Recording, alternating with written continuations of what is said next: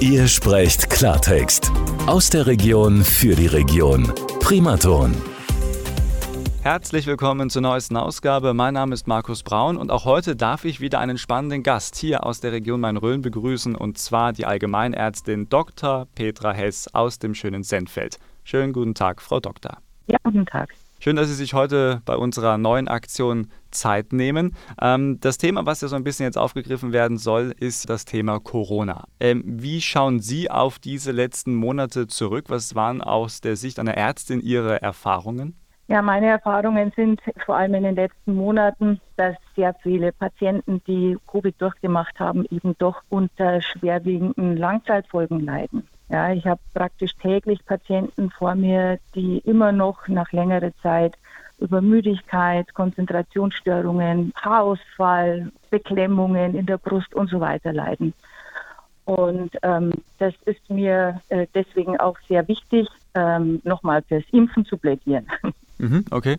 Ich möchte vielleicht noch dazu sagen, ich bin jetzt zwar schon eine Schulmedizinerin, aber vielleicht keine so ganz klassische. Also ich bin sehr offen für alternative Heilmethoden. Ich biete das auch in meiner Praxis an. Ich mache seit vielen Jahren ähm, Akupunktur, Neuraltherapie, Darmdiagnostik und dergleichen. Und mein Ansatz war immer schon, die Schulmedizin mit wirksamen Alternativverfahren zu kombinieren.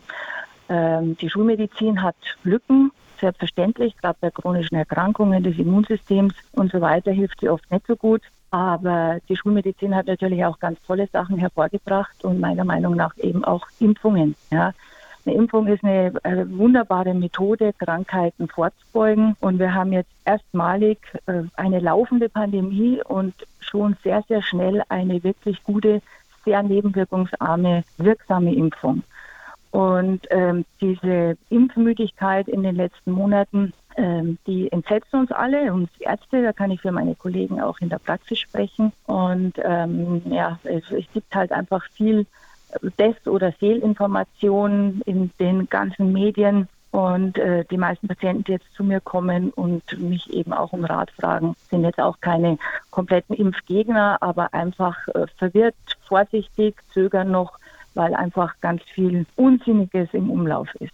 Was mir auch immer bei dieser Thematik auffällt, ist, dass natürlich auch bei vielen Leuten so eine gewisse Unsicherheit dabei ist. Sie haben es gerade schon so leicht angesprochen. Die Impfmüdigkeit, die ist Fakt, die ist da. Ähm, an was liegt das denn und wie könnte man die vielleicht dann doch aufbrechen? Ja, das liegt ganz einfach daran, dass ähm, viele Menschen einfach ihre Informationen von, jetzt nicht von, äh, vom Robert-Koch-Institut oder aus Artikeln vom Lancet oder sonstigen ja, seriösen Quellen beziehen, sage ich mal, sondern einfach persönliche Erfahrungen machen. Irgendwie der Nachbar war schlapp nach der Impfung oder auf Facebook hat man dies oder das gelesen. Da gibt es ja hunderttausend selbsternannte ähm, Spezialisten, denen man dann doch irgendwie mehr glaubt als den Menschen, die sich da tatsächlich damit auskennen. Und die Informationsflut ist einfach derart groß, dass die Menschen verwirrt sind.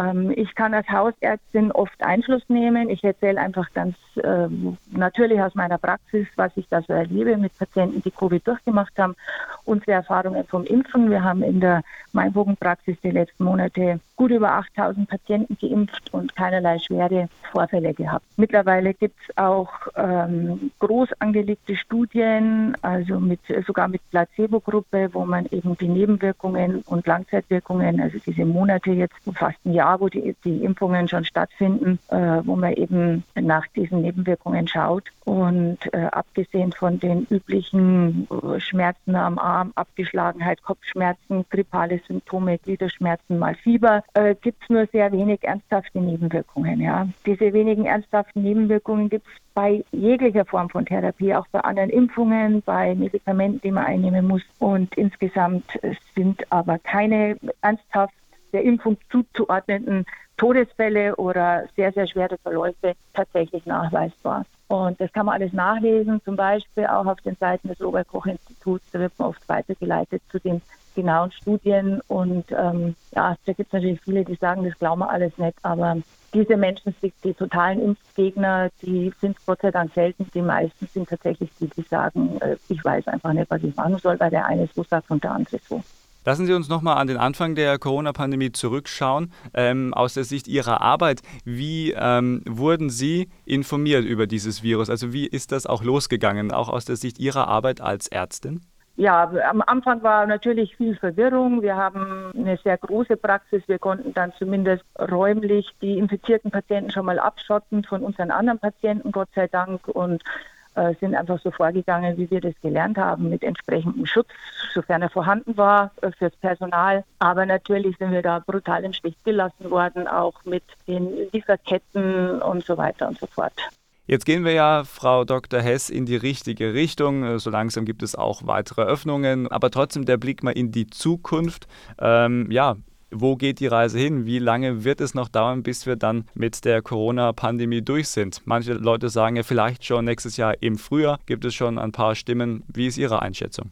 Ja, also ganz so optimistisch bin ich nicht. Wir haben ja jetzt diese Delta-Variante. Mittlerweile ist das in Deutschland ja auch ähm, die vorwiegende Variante. Und wir haben jetzt auch schon Fälle von Menschen, die, obwohl sie geimpft sind und auch Antikörper entwickelt haben, erkranken. Gott sei Dank nicht so schwer. Aber nichtsdestotrotz ist es natürlich so, solange zu viele Menschen übrig sind, die nicht geimpft sind, werden sich immer wieder neue Varianten entwickeln können.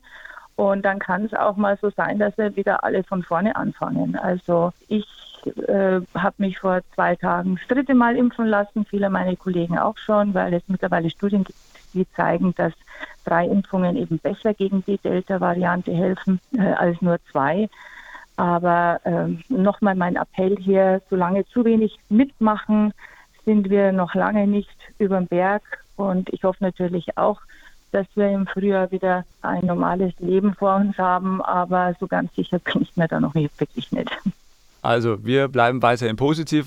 Frau Dr. Hess, so langsam neigt sich unsere Zeit dem Ende entgegen. Deswegen würde ich Ihnen jetzt einfach nochmal die Chance geben, ja, so einen kleinen Schlusssatz noch zu sagen, vielleicht, was Sie sich für die Zukunft ganz generell wünschen, vielleicht für Ihre Praxis, aber auch für uns alle in Deutschland.